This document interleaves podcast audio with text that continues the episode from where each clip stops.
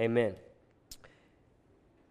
Tonight, this morning's message is titled Pardoned to Pursue. Let's pray. Father God, we prepare our hearts in the next few moments for your word, that you would illuminate our hearts, God, that you would shine your light on us, God, that we could see, Lord, we have all fallen short, but God, you are so rich in mercy so rich in love and God. And even though the devil wants to put shame and regret and different things in our life, and though we may fail and fail again, God, you amaze us by your love. You amaze us by the story of the cross, God. And we pray today that if there's anything in our hearts, God, that needs to be exposed by your light, that we would willingly run to you today, God, and say, Father, I'm willing. I want to be set free. I'm tired of where I've been, but God, I want to pursue you and your Holy Spirit.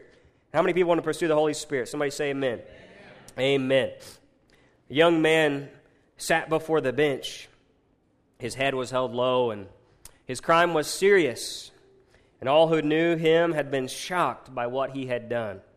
The judge entered the courtroom, the order was called, and those that were present rose. And the judge repeated the charges.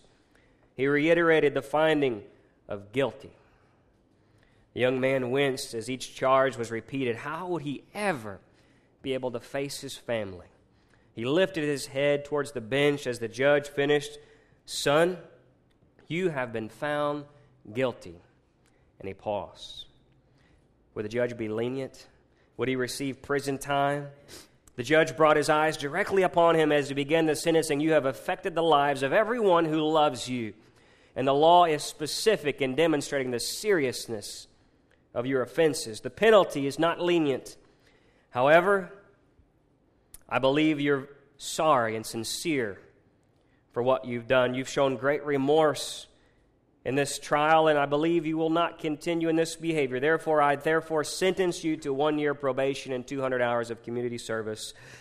The young man suddenly felt a warm relief from his head to his toes. And in that moment, the judge took a stern look. He began to write on a piece of paper. And he put that piece of paper in an envelope and he said, Son, come here. He approached, would there be additional punishment? What is this? What is he saying? What is he writing on the paper? And the judge folded it, put it in an envelope, said, Son, in this envelope are the penalties that I could have brought upon you today. Read them and remember, if you discard my mercy today, I'll be forced to do exactly what's written on this piece of paper. It's your job to make sure mercy will not be transformed into anger. You've received mercy, but it rests on top of wrath. We're going to talk today that we've all committed a capital crime against God Himself, worthy of eternal punishment. Every single one of us. But God, in His rich mercy, has pardoned our sin through the cross of Christ. There is no condemnation any longer for those of us who desire to walk in darkness, but in the light of God. Somebody said, Amen. Amen. Amen. If you got your Bibles, you can turn with me to John chapter 8. I'm going to say something real quick as we're going to watch a video about John chapter 8. But there's a capital punishment, and the Jewish capital punishment was stoning. Anybody know what stoning is? Stoning. Not what some people think stoned is, but stoning. All right? Stoning was the Jewish death penalty, and if convicted, Two eyewitnesses had to see you do it. And what they would do is, after the elders convicted you, they would take you outside the city gates, they would strip you, and the first two witnesses had to be the ones to throw the first two stones. And if you did not die after they had thrown a stone at your head, the other villagers and the people a part of it would take a stone and finish the job for you. And then they would leave your body out on the street outside the city gates until sunset. What a way to go. Most of the offenses for such a punishment is as vile as this, is what we would say inhumane today, was against the sovereignty of God. It was the capital chief crimes, and they were blasphemy, worshiping other gods, seeking or being a psychic. But it was also allowed in the Bible for adultery and acts of immorality, sexual immorality, homosexuality, incest, and the like. And we're talking about adultery today. Marriage was central to God's plan, and God's law defined adultery as this it was any sexual relation by a woman with any other person other than her husband. past, present, or future. And both the adulterous woman and the man were sentenced to death by stoning because they committed adultery against the woman's husband. And there was no mercy and there was no second chances. And I'll just give you some history before we watch this clip. Deuteronomy 22, God's law declared that if a daughter was married to a man as a virgin, but he found she secretly lied and had relations before marriage, she was to be stoned. Very serious. God took it serious. If a woman, if a woman was engaged to a man, but broke the engagement by having relations with another man, they were both to be stoned. If a man was married and he found his wife with another uh, man, they were both to be stoned. And if a man sinned, though, and had relations with a woman who was not engaged to be married, but they had relations outside of marriage, they were to be married, and he was to do the honorable thing and save their lives from stoning and marry her without the possibility of divorce. These were strict laws that God took seriously and laws that are still in effect and that define sin today. God's law does not fade away. In Leviticus 20, verse 7, said, You shall consecrate yourselves, therefore, and be holy.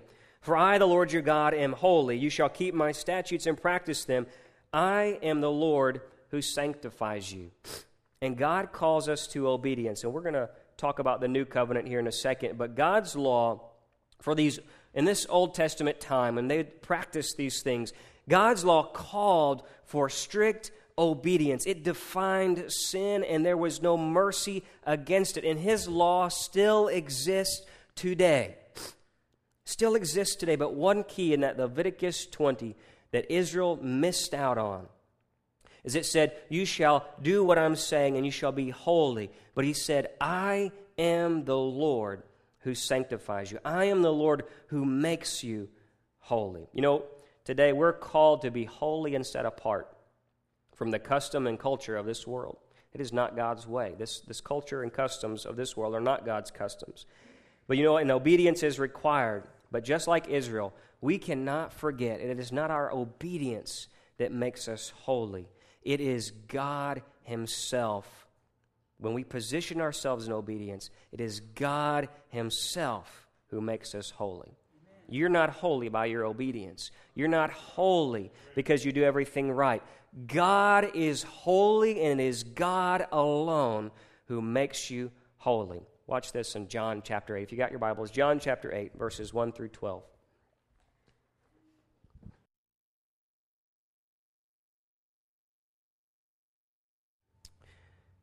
you heard the law against her, that any relations outside of marriage was worthy of stoning. But Jesus knew that it is God alone that makes us holy. He added, after saying this in John 8, verse 12, Jesus then said unto them, I am the light of the world. He who follows me will not walk in the darkness, but will have the light of life.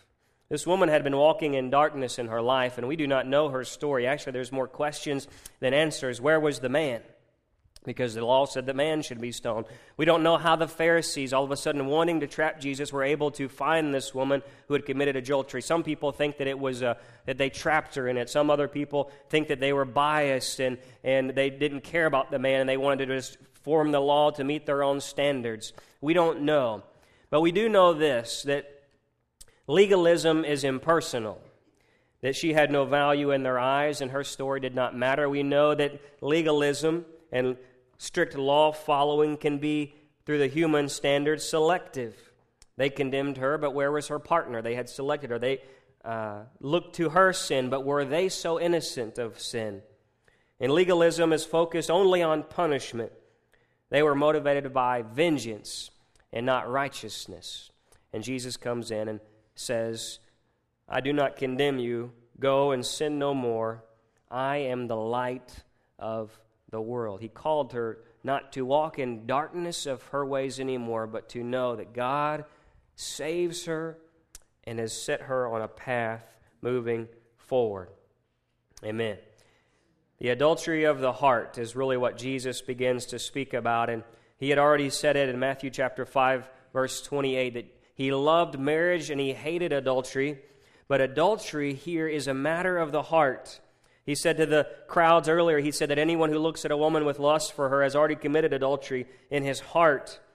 And basically, he says that if we've committed adultery, or if we've lusted in our hearts, we commit adultery. If I hate someone, then I murder them. If I do these things with my heart, it's really starting there, and no one is innocent in their heart.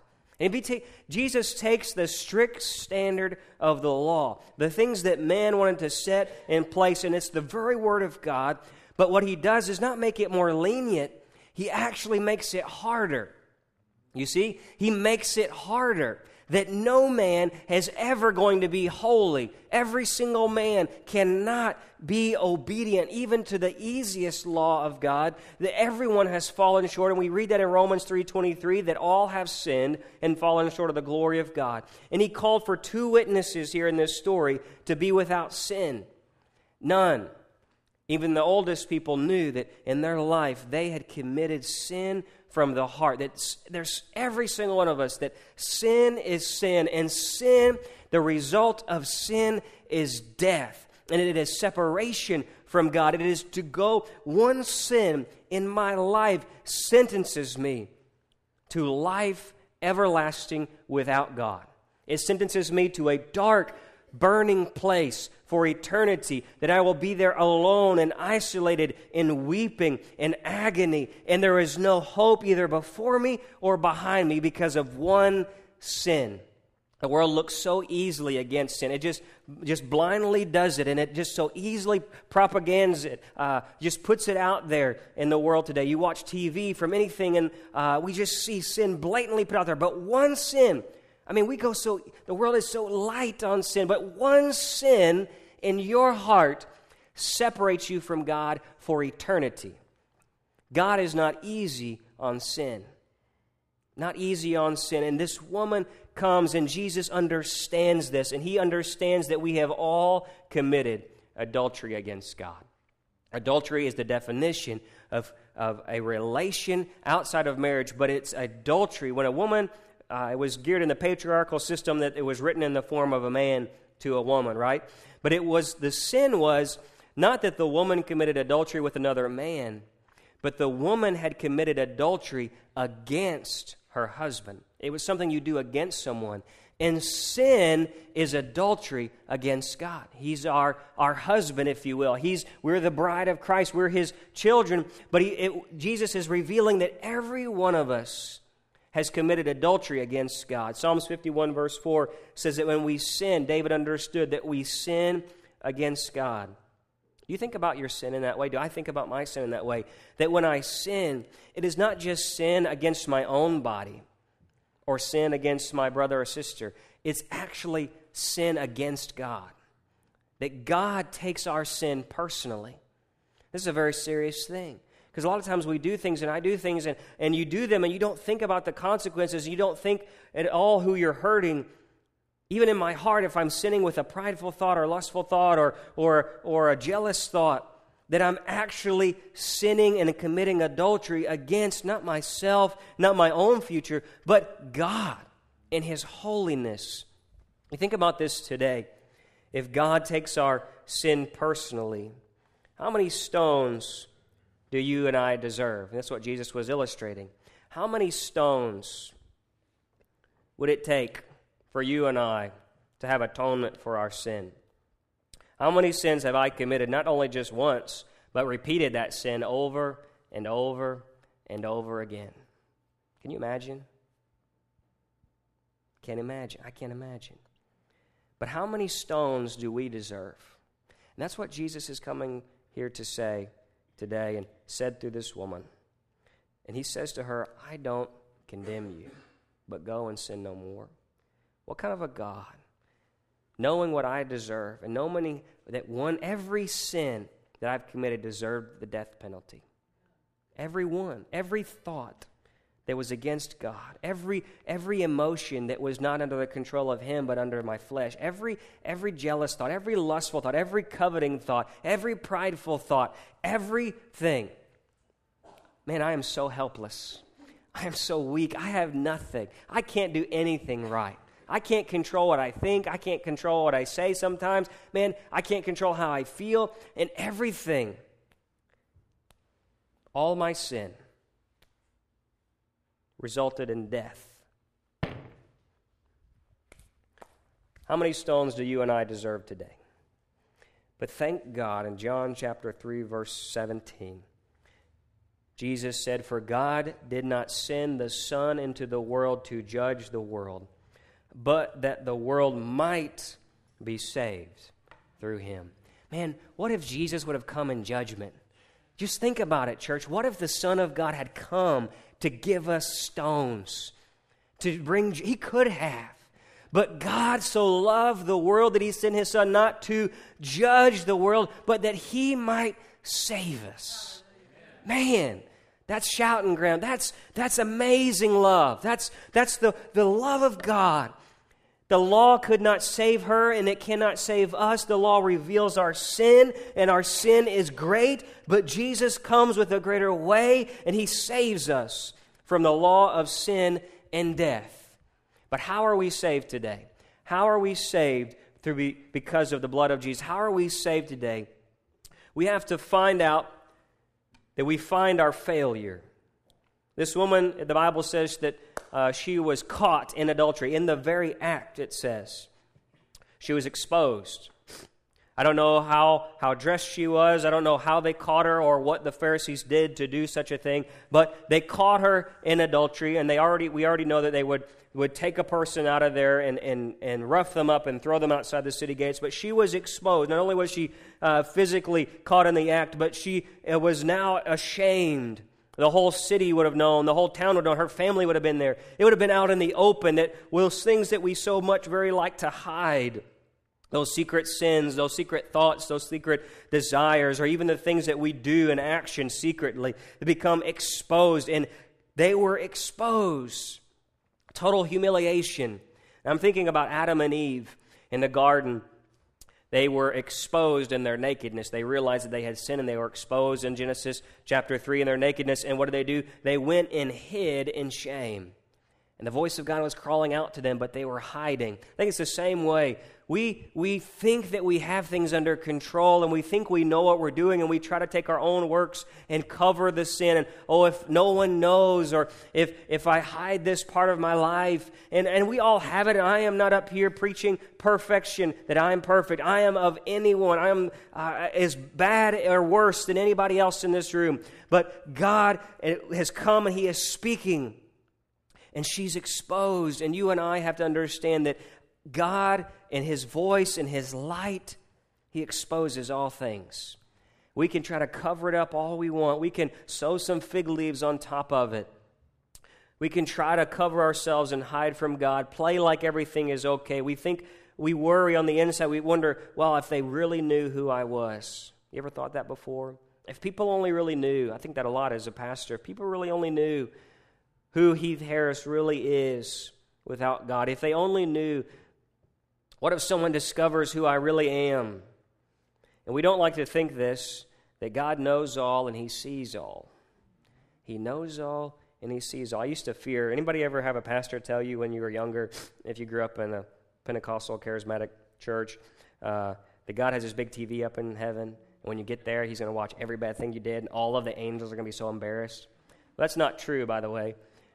But God is speaking to us today, and He's saying that there is an adultery of the heart, but He sees all and knows all. And I want to say there's a, a song called Cast. Anybody like Casting Crowns in here? There's a song they wrote called Stained Glass Masquerade. And it talks about this. It says, if there any, Is there anyone that fails? Is there, is there anyone that falls? Am I the only one in church today feeling so small? Because when I take a look around, everybody sees so strong, and I know they'll soon discover that I don't belong. I used to feel this way sometimes in church, but I knew I had secret sin in my life. I knew that I wasn't perfect, going to church all the time. And you wonder, like, man, is anybody else like me? Is anybody else really messed up on the inside? Because we can come to church and we can put on our, our, our smiling faces and we can put on the right clothes and we can wear the tie and we can do all these things right. We can know the right words to say and know the right songs to sing, but on the inside, man, we all deserve death. We're so messed up. And Jesus is coming to offer a better way. God's not deceived, even if we deceive ourselves. And I know we look to one another, and we look up to pastors, and we look up to sister and brother so and so, but we are all imperfect people. And I don't want anyone to. The Holy Spirit wanted me to can you explain why we're perfect? Yeah, I get there, Joe. Thank you. God is not deceived, even when we, we think that we are. We, we're trying to find ourselves covering everything up. But God is speaking today, and He's talking to this, this lady, and He's speaking to her I'm not condemning you.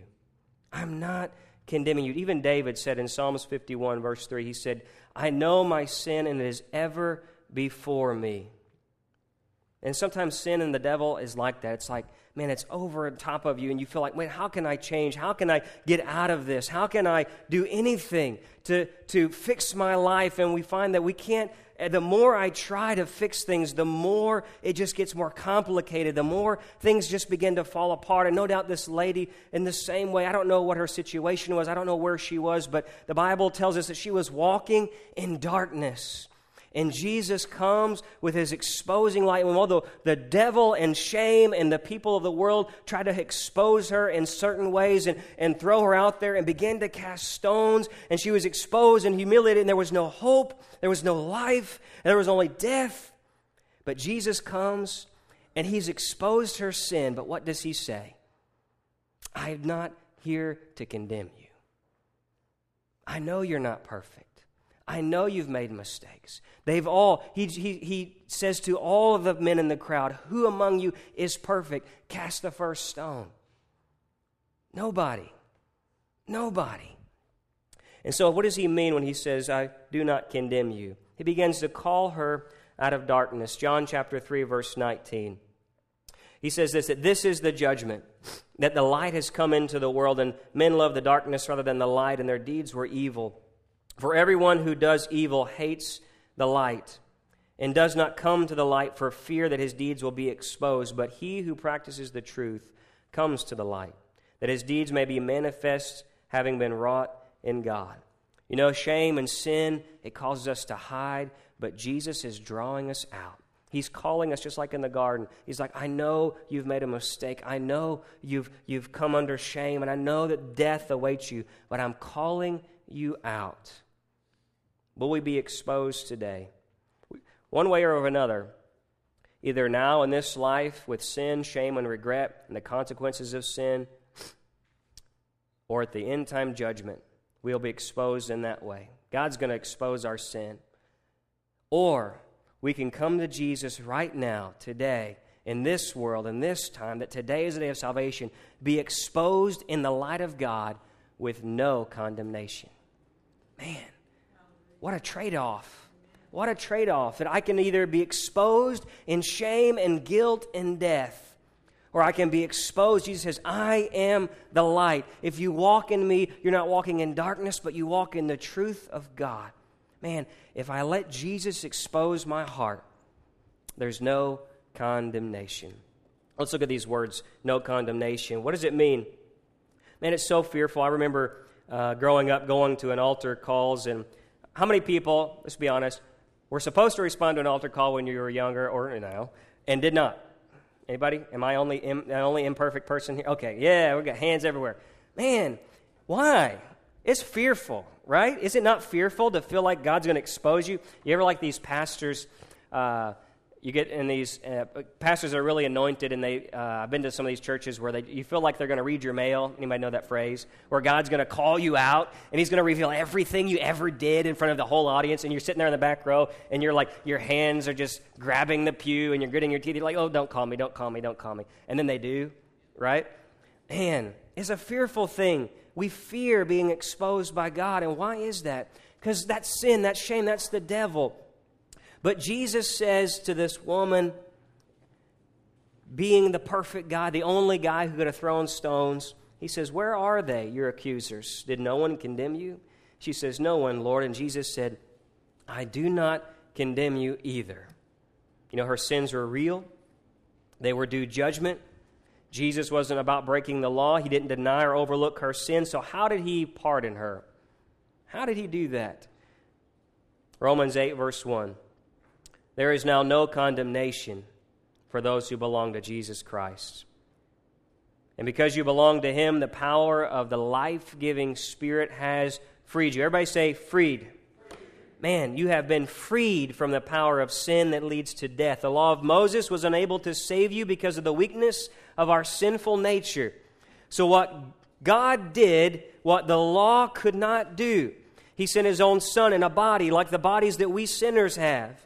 And in that body, God declared an end to sin's control over us by giving His Son as a sacrifice for our sin.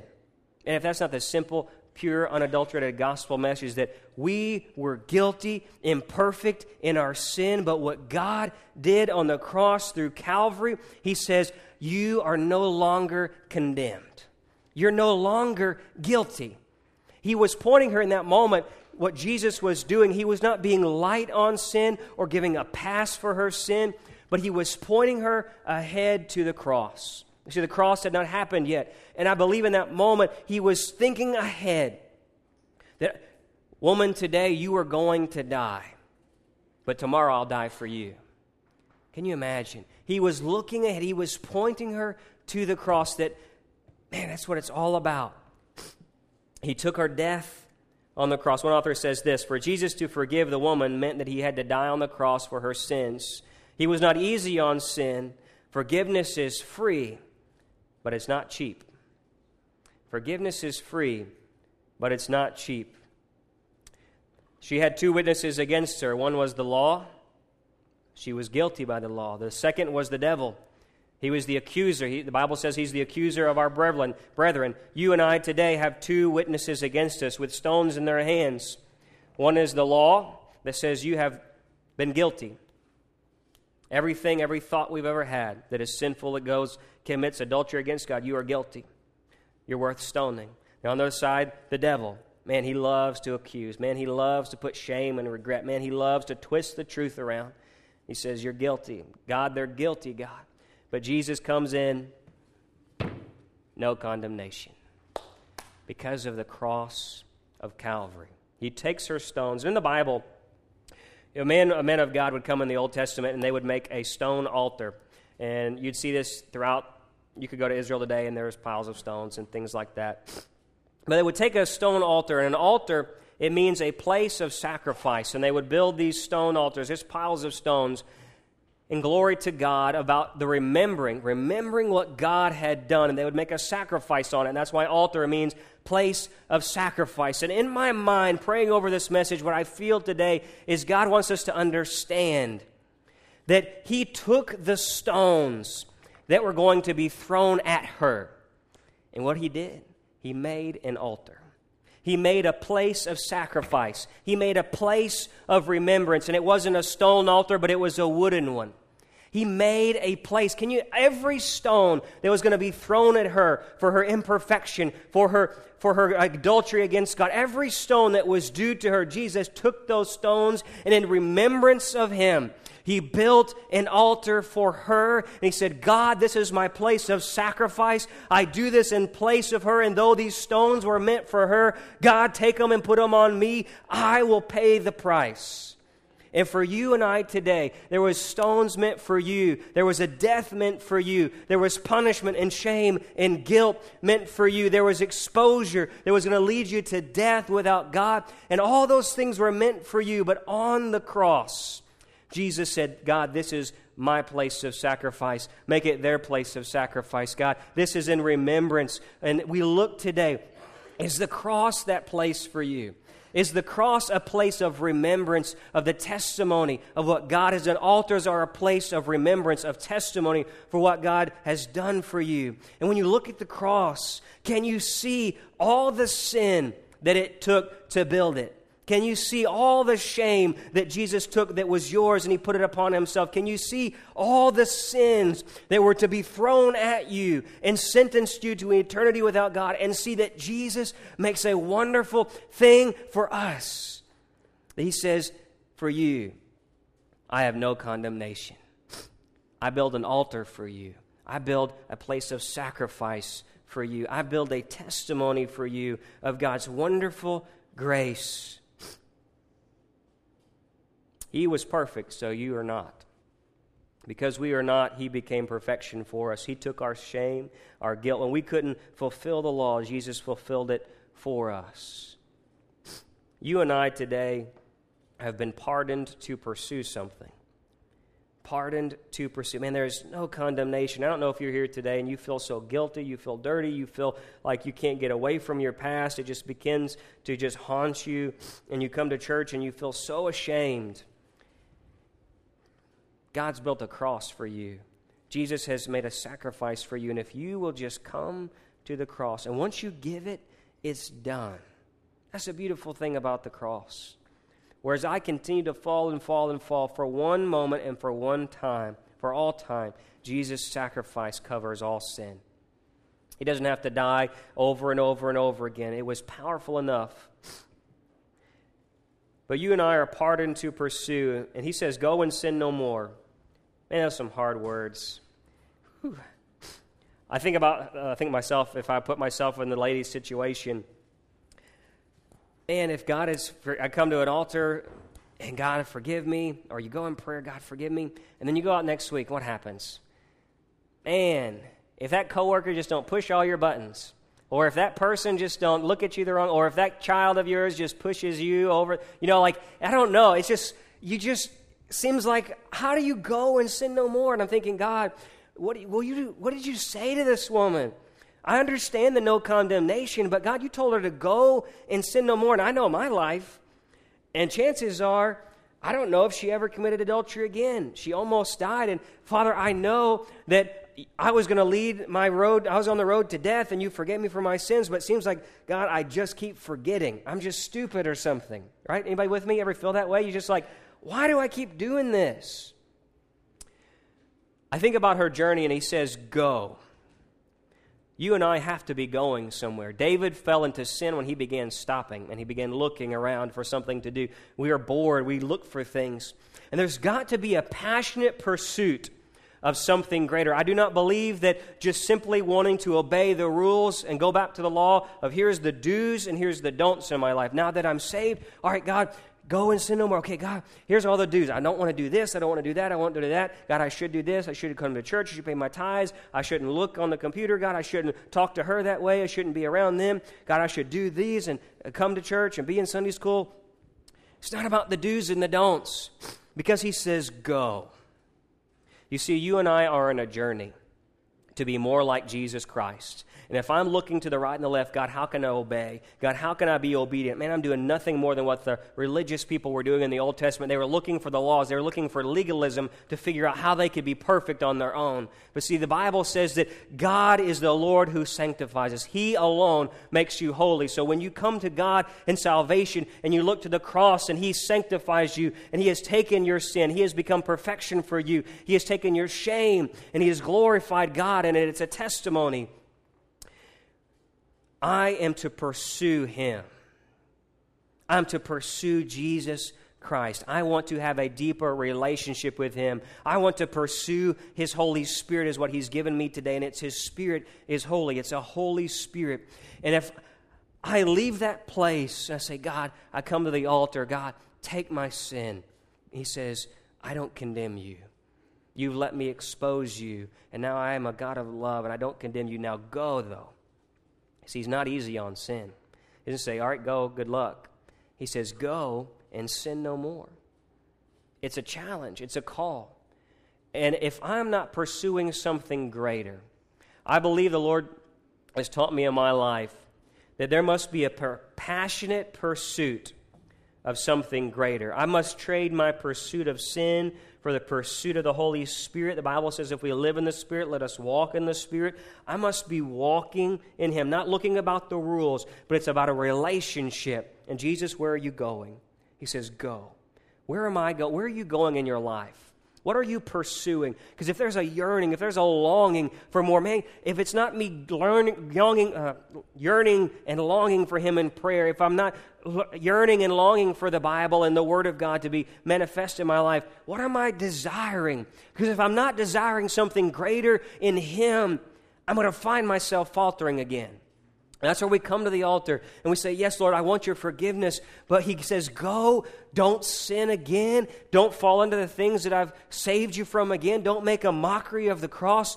Be going somewhere in me. Pursue something greater. Man, I believe the church today has got to wake up and to begin pursuing the Holy Spirit like we've never pursued Him before because this day is so evil. It is so eh, eh, out there, there are people with stones waiting to throw them at you and I. The devil is out there wanting you to fall back into things of the old life, and he wants to bring accusation against you. He wants you to slip up, and you better believe you can't get away from temptation today. You can't get away from sin today. This world is full of darkness.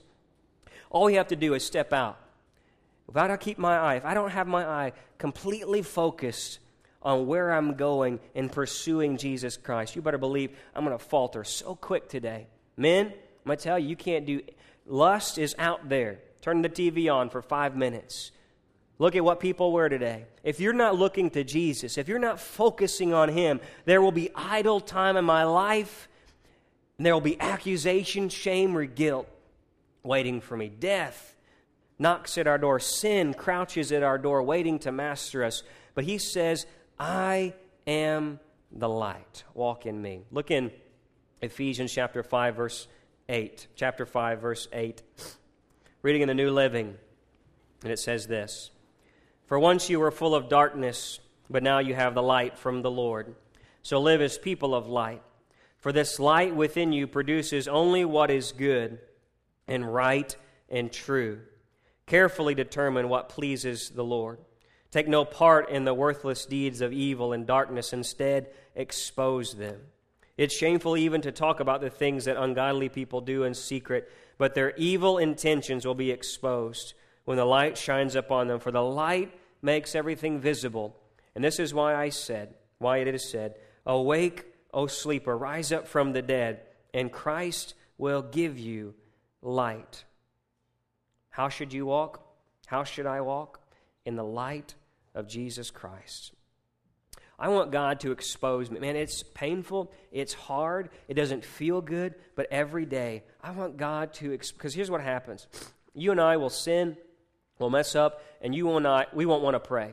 Anybody been there before? You feel like, man, I, am not even. I just don't feel like praying right now. I'm not worthy to pray. I don't even want to read my Bible. I feel like I just messed up one too many times. God, I just had a bad moment, and that's not the moment you want to pray. That's the very moment you and I should be praying because we need to let God begin to expose the things in our hearts that are not like Him and know that He's not condemning us. But if I don't let Him expose me, there will be a day where condemnation can come. I can fall away from God because I'm so fearful of letting Him really expose the deep things in my heart. But He says, Let me expose those things. Let me shine my light on you because there's no condemnation in me. I love you. I came not to judge you, but to free you. Walk in me, pursue something, Walk in the light. Walk in the presence of the Holy Spirit. Walk in the pursuit of Jesus Christ. Worship team, would you come? There is no condemnation for those of us who celebrate and remember the altar, the place of sacrifice in Jesus Christ. He has pardoned you that you might pursue Him. What are you pursuing today? Are you walking in this life with shame and regret? Or are you walking in the full confidence of His love for you? There anything in our hearts that we need to be exposed and be sure God has a better way? He has a place for you to go. He's got a journey for you. He's got a